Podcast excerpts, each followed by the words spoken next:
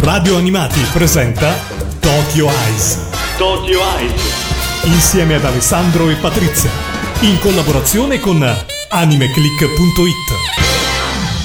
Amici di Radio Animati, ben ritrovati qui a Tokyo Eyes. Come sempre a condurre ci sono io, Alessandro Falciatore, il direttore editoriale del sito www.animeclick.it.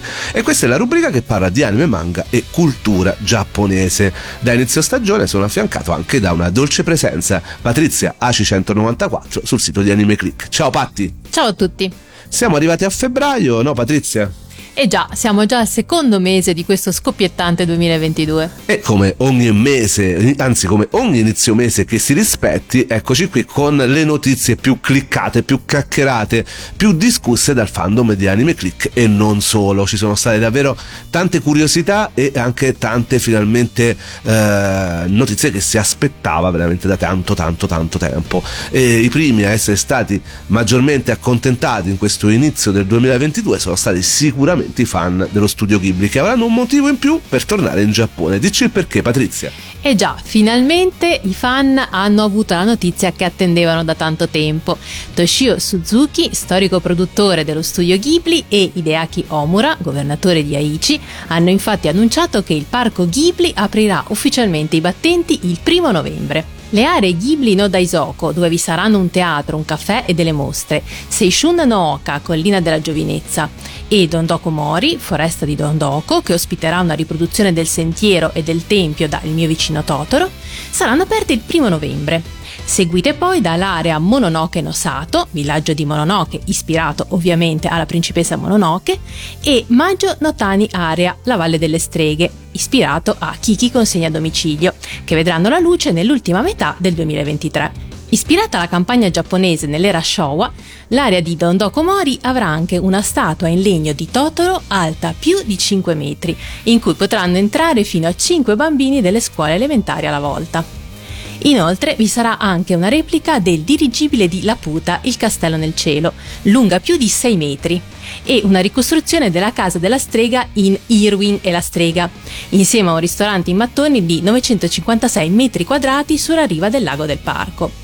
L'impresa edile Kajima Corporation ha iniziato la costruzione delle prime tre aree del parco nel luglio 2020.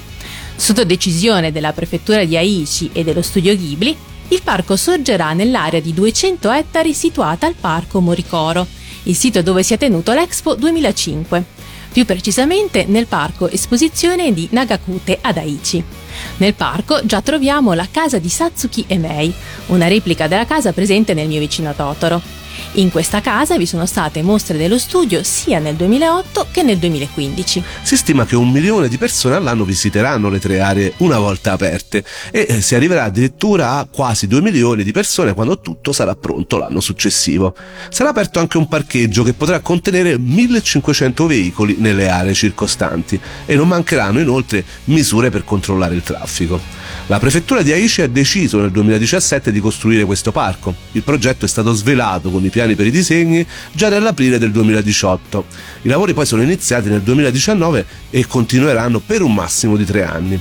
La prefettura di Aichi ha stanziato un budget di 31 miliardi di yen, ben 256 milioni di euro, per la costruzione oltre 3 miliardi di yen, circa 25 milioni di euro invece per la fase di design e pianificazione.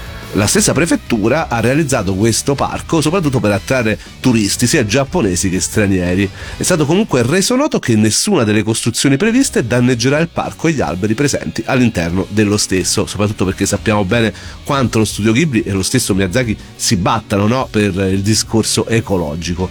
Ma invece il museo Ghibli che fine farà? Niente paura. Stando alle dichiarazioni ufficiali, resterà nella sua storica location di Mitaka a Tokyo. Il museo perciò continuerà ad ospitare mostre e riproduzioni dei personaggi più amati degli anime Ghibli, per non parlare delle proiezioni di corti animati inediti che vengono proiettate a rotazione nel piccolo cinema interno. Insomma, davvero ce n'è da essere felici per i fan dello studio Ghibli, fra cui noi, e io non vedo l'ora davvero di andare a questo parco perché oltre al fatto che veramente abbiamo sia io che Patrizia tanti feels per il Giappone, veramente ci manca come l'aria che respiriamo, essendo due grandissimi amanti non soltanto del, degli degli anime e manga, ma proprio di tutta la cultura giapponese. Ovviamente da fan dello studio Ghibli non ci faremo mancare assolutamente anche questa nuova perla che ci ha regalato lo studio, oltre al fatto che già siamo stati due volte al, al Museo Ghibli. Però eh, ultimamente gli stessi fan di Hayao Miyazaki hanno aiutato lo stesso regista, no? Che è successo, Patrizia? Eh già, anche se i tempi stanno cambiando e con essi anche le tecniche di realizzazione degli anime, quando si tratta di animazione disegnata a mano non esiste nessun altro come Hayao Miyazaki e proprio di recente lo studio Ghibli ha inviato un appello di aiuto a tutti i suoi fan chiedendo se sapessero dove trovare o come riparare una gomma da cancellare elettrica come quella che ha usato il regista per molti anni. Infatti nel tweet del, dello studio Ghibli si legge l'ideale amata gomma da cancellare elettrica di Miyazaki che ha usato per molti anni non viene più prodotta. Non utilizza batterie e la ricarica avviene tramite un supporto anziché un cavo di ricarica. C'è qualcosa che si può fare? Se qualcuno ha conoscenza di una gomma elettrica simile a questa, fatecelo sapere. Insomma, hanno proprio sui social chiesto aiuto ai fan, no Patrizia? Eh sì, infatti i social servono anche a questo. Ovviamente, come si può immaginare, i fan si sono subito messi a lavoro per aiutare il regista e alcuni sono riusciti a trovare modelli simili. Addirittura un fan è riuscito a trovare proprio la stessa versione della gomma elettrica usata da Miyazaki. Chissà se lo ringrazierà pubblicamente, ma conoscendolo non credo. Oppure magari gli darà un disegno, conoscendolo non credo. E quindi vedremo. Spero che comunque questo fan almeno abbia avuto la soddisfazione di essere stato ringraziato. Eh, adesso un piccolo momento musicale. Ci ascoltiamo qualcosa relativo allo studio Ghibli, visto che ne abbiamo parlato. Magari qualcosa di recente, no, Patrizia? Esatto. Ci ascoltiamo un brano tratto da Ponio della Scogliera e eh, in particolare la sigla finale originale, intitolata Gake no Ue no Ponyo, pubblicata il 5 dicembre 2007 e cantata da Fujioka Fujimaki, che è lo pseudonimo del famoso duo composto da Takaaki Fujioka e Naoya Fujimaki, insieme a Nozomi Oashi, una bambina di 8 anni. Ponyo, ponyo, ponyo,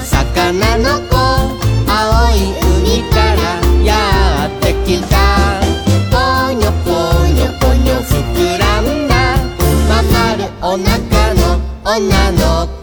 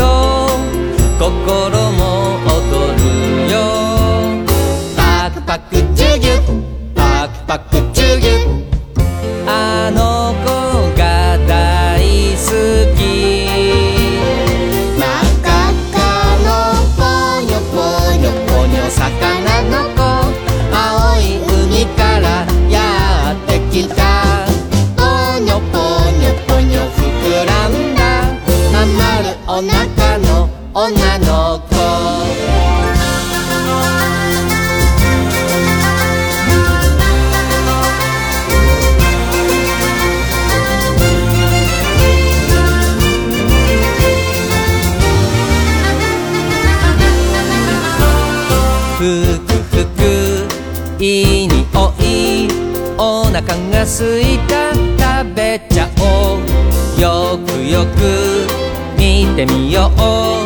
あの子もきっと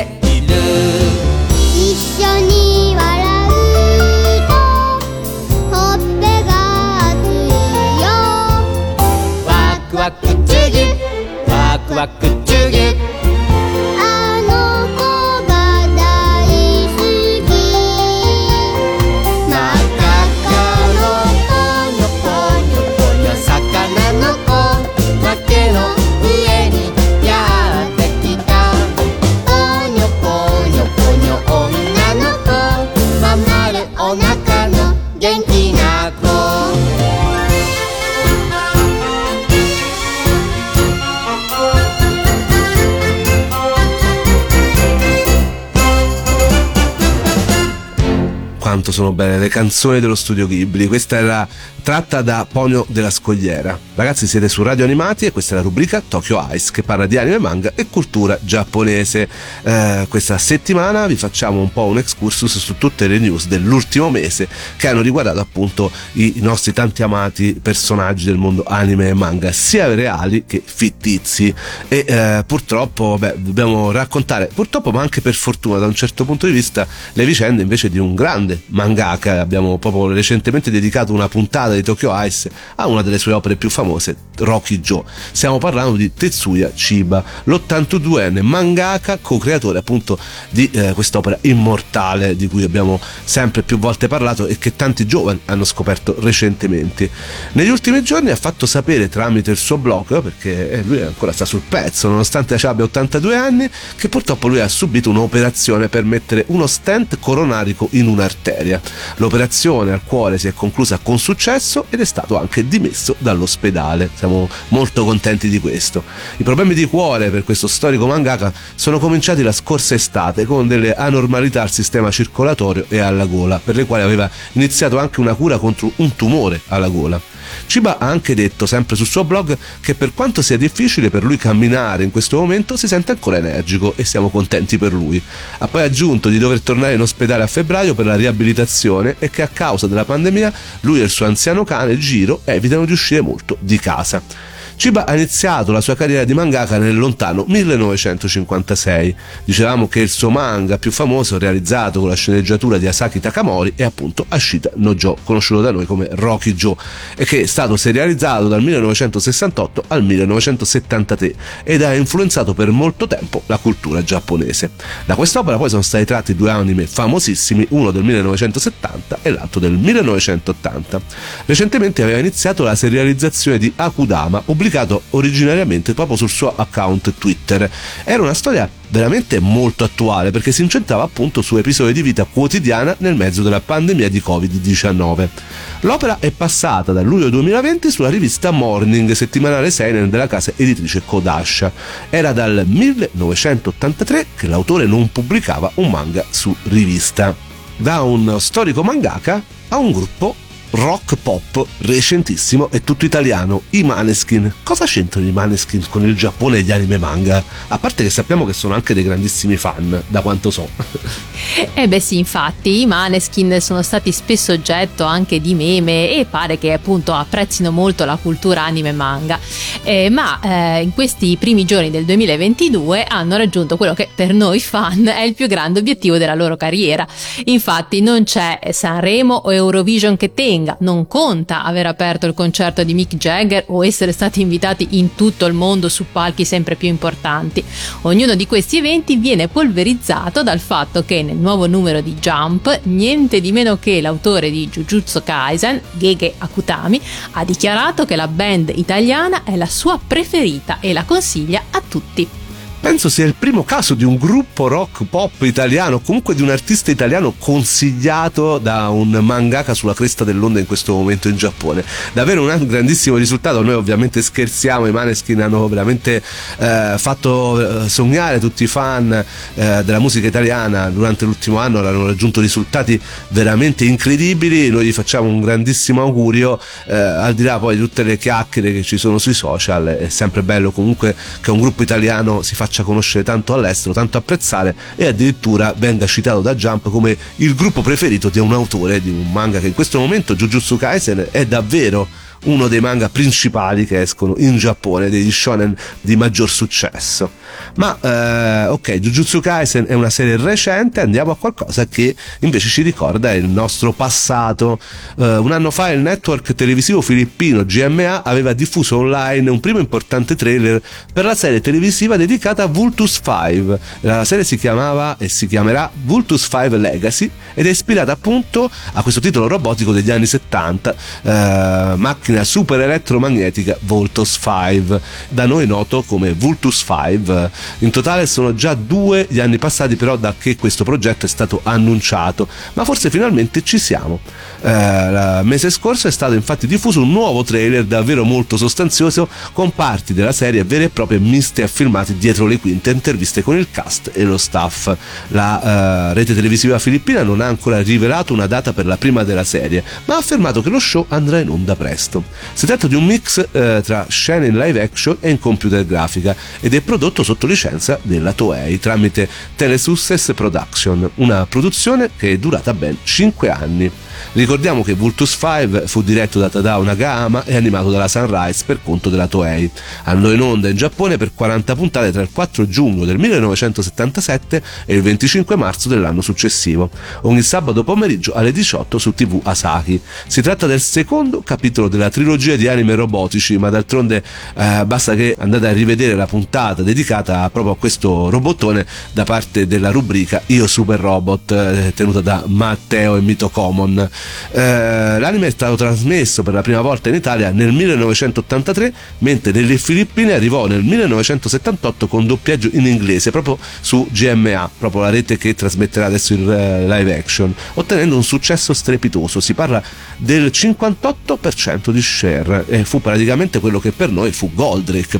Tutto questo successo però non fu ben visto, la serie fu addirittura cancellata dal palinsesto a 5 episodi dalla fine dal presidente di allora Ferdinando Marcos, che giudicò questo titolo troppo violento.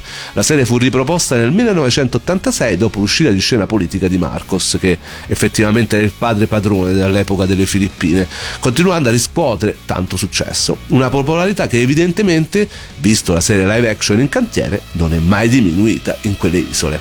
E a questo punto, proprio in onore di Vultus 5, ci ascoltiamo la sigla italiana, che è ancora bellissima.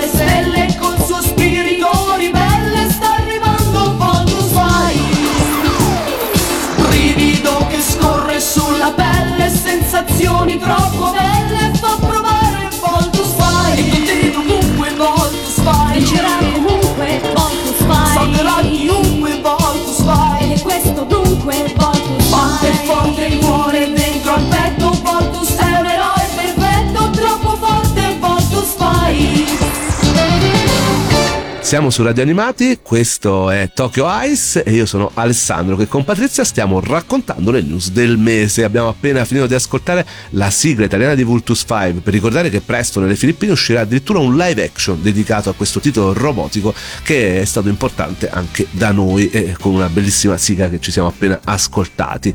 Stiamo un po' raccontando quelle che sono le news dell'ultimo mese, abbiamo raccontato soprattutto eh, la parte riguardante anime e manga, ma non possiamo non raccontare qualche curiosità che arriva dal Giappone e, veramente ne arrivano a uh, Yosa, oserei dire, una curiosità dietro l'altra da uno dei paesi che tanto amiamo, però alcune volte ci stupiscono, veramente. La regina di queste notizie è sempre Patrizia che nelle sue pillole su Anime Click non ce ne fa mai mancare una. Dici qual è stata l'ultima? A proposito, tra poco è San Valentino, quindi si parla di amore e di anime gemelle, no?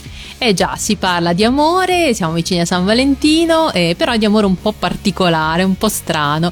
Dobbiamo però fare una piccola premessa per spiegare il contesto. Il Giappone è infatti la patria dei distributori automatici. Soprattutto nelle grandi città si trovano ogni 100 metri e con poche monetine ci si può dissetare o sfamare. Se nella maggior parte dei casi appunto offrono bevande calde e fresche e piccoli snack, altre volte se ne trovano anche alcuni che vendono oggetti decisamente strani, dal vestiario ai fiori, addirittura pietanza a base di insetti. Ma adesso qui, appunto parlando di amore, saliamo ad un livello superiore. Una serie di distributori automatici nel quartiere Kamata di Tokyo ha attirato l'attenzione del web.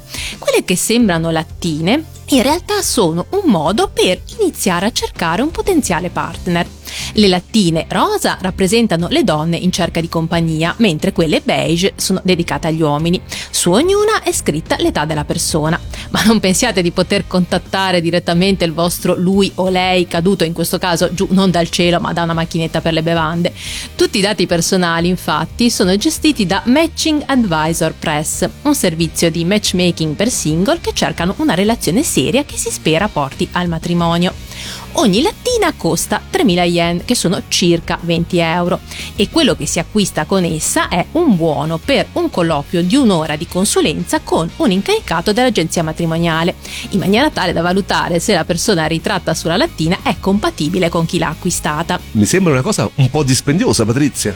E beh sì, anche perché non è finita qua. In caso affermativo bisogna aggiungere 9.000 yen, che sono circa 70 euro, in modo tale che l'agenzia organizzi una cena di tre ore per la nuova coppia, cibo e bevande a carico, mi raccomando, di chi ha comprato la lattina. Nel caso in cui tutto questo portasse al matrimonio, all'agenzia spetteranno altri 300.000 yen, circa 2.300 euro, per appunto aver favorito l'incontro. Quello che però ha lasciato interdetti molti naviganti del web è che un cartello apposto sul distributore avverte che l'agenzia inizierà gli incontri solo dopo il primo marzo. E se nel frattempo qualcuno fra le lattine poste in vendita avesse già trovato l'anima gemella? Che si fa? Insomma, il mistero si infittisce. A me mi pare un po' quello che si dice a Roma una sola, scusami, eh.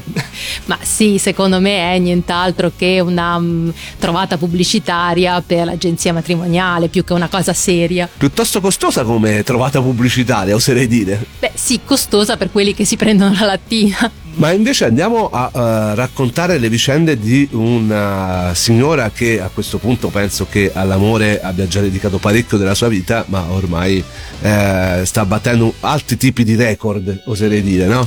Eh sì, infatti, continua a resistere bella contenta nella sua casa di riposo Kane Tanaka, la nonnina giapponese che risulta essere la persona vivente più anziana del mondo. Ha infatti compiuto all'inizio dell'anno 119 anni. Nata a Wajiromaji, un villaggio che ora fa parte della città di Fukuoka nel 1903, ora vive in una struttura per anziani dove comunica con il personale attraverso i gesti. Però le piace risolvere ancora problemi di matematica, mangiare cioccolato e bere bevande gassate come la sua preferita, la Oronamin Si. Quando si sente particolarmente in forma, partecipa anche ad esercizi di gruppo con gli altri ospiti e addirittura, se volete seguirla e avete Twitter, ha un suo account che ovviamente è gestito da un suo pronipote. Come il mangaka di Rokijo, questi anziani giapponesi sono veramente super eh, attuali, stanno proprio sul pezzo, no? Veramente incredibile. Comunque, eh, andiamo invece a quelle che sono le consuete polemiche dal Giappone. Non pensate che eh, il sollevante eh, sia diverso dall'Italia, ci sono polemiche tutti i giorni, soprattutto per quanto riguarda le scelte politiche, anzi in quello siamo parecchio simili. Però ecco, anche qui c'è lo zampino un po' di tutto quello che è anche il fandom anime e manga, perché eh, una recente polemica che si è verificata in Giappone è stata quella sulla campagna che lo stesso governo giapponese ha cercato di lanciare sul prossimo abbassamento dell'età legale appunto in Giappone. Questo perché? Perché è stato deciso di utilizzare come testimonial appunto di questa campagna per l'abbassamento dell'età legale in Giappone il franchising di Tokyo Revengers. Eh, l'iniziativa vede come testimonial d'eccezione i personaggi della serie tratta dal manga di Ke Wakui che eh, abbiamo visto recentemente in anime su Crunchyroll e che viene portato in Italia grazie a J-Pop in forma cartacea. Protagonisti questi di Tokyo Revenger per quanto riguarda questa campagna che sia stata in Giappone di alcuni video promozionali e anche di eh, poster di natura ovviamente sempre eh, pubblicitaria. Il progetto ha lo scopo di sensibilizzare sui cambiamenti associati all'abbassamento della maggiore età che passa dai 20 ai 18 anni che entrerà in vigore dal 1 aprile, quindi di aumentare la consapevolezza sui problemi dei consumatori e di incoraggiare coloro che saranno i nuovi adulti. Lo slogan Nuovi diciottenni, non abbiate paura, create il vostro futuro riflette l'aspettativa secondo la quale le persone siano consapevoli che la maggiore età comporti sia diritti che doveri nei confronti della società. E su questo siamo tutti d'accordo. Eh, il popolare personaggio Mikey incoraggia i nuovi adulti dicendo chi non è pronto per l'età adulta e così via per incoraggiare i nuovi adulti. Tuttavia, guardando la stessa figura di Mikey eh, nella storia originale, è difficile pensare che sia un personaggio adatto per questa campagna. Oltre ad essersi reso partecipi di scontri e variati atti criminosi, Mikey è il capo di una banda che va contro la legge. Eh, Tokyo Revenger, ne avevamo raccontato nell'ultima puntata dell'anno scorso, è una serie che parla di band criminali che se ne danno di santa ragione. Eh, il poster ufficiale della collaborazione appunto fra questo franchising e eh, il governo giapponese raffigura il personaggio principale Takemichi, ma anche tutti gli altri personaggi che sono tutti teppisti in abiti tradizionali accompagnati dai loghi e dallo slogan della campagna. È stato inoltre lanciato un hashtag in cui si chiede ai diciottenni e ai diciannovenni che dal 1 aprile saranno considerati maggiorenni a condividere via Twitter i loro messaggi che verranno poi esposti sui vari cartelloni pubblicitari alla fine di febbraio lungo le strade di Shibuya a Tokyo insieme ai personaggi di Tokyo Revenger. C'è da dire però che la maggior parte dei personaggi usati nei manifesti pubblicitari hanno di fatto infranto la legge nella storia, anche se per finta, vabbè, però sempre l'hanno infranta. Ciò ha ispirato numerosi commenti sarcastici negativi su internet come il governo ha mai visto Tokyo Revengers o una storia su criminali e motociclisti teppisti usata nella pubblicità renderà davvero adulti responsabili questi ragazzi? Insomma, ci sono state davvero molte critiche. La campagna ha avuto successo nell'attirare i giovani, ma sembra aver suscitato una certa opposizione. Eh, davvero, in effetti, pure noi che conosciamo bene l'opera, quando abbiamo visto i manifesti e tutta questa storia, se abbia qualche dubbio pure a me è venuto, no Patrizia?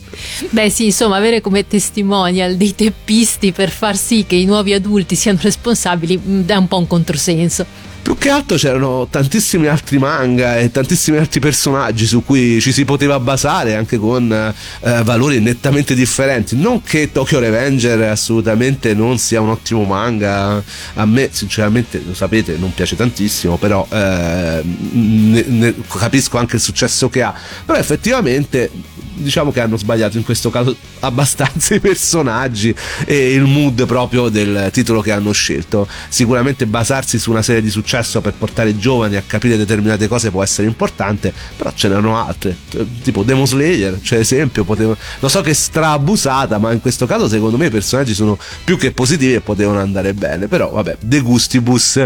Siamo alla fine di questa puntata, ricordo che il manga di Tokyo Revenger è disponibile appunto per J-Pop Manga, mentre la serie è disponibile disponibile su Crunchyroll anche gratuitamente sottotitolata in italiano. Vi ricordo che in più tutte le altre puntate di Tokyo Ice sono disponibili in podcast sul sito di Radio Animati www.radioanimati.it e che potete seguire tutte le notizie, tutte le curiosità su anime, manga e cultura giapponese sul nostro sito www.animeclick.it. Poi verremo anche qui a Tokyo Ice il prossimo mese ancora a riassumere e a raccontare quelle che sono secondo noi quelle che vale più la pena di conoscere e di raccontare a voi, anche perché ci fa davvero, davvero piacere anche farci due risate su alcune curiosità che sono davvero molto, molto particolari. Ci lasciamo a questo punto con la opening di Tokyo Revengers, Cry Baby, cantata dagli Official High Dandism. E eh, con questo ci salutiamo e ci diamo appuntamento alla prossima puntata. Ciao Patrizia! Ciao a tutti! E viva l'animazione giapponese! Cry Baby, Tokyo Revengers!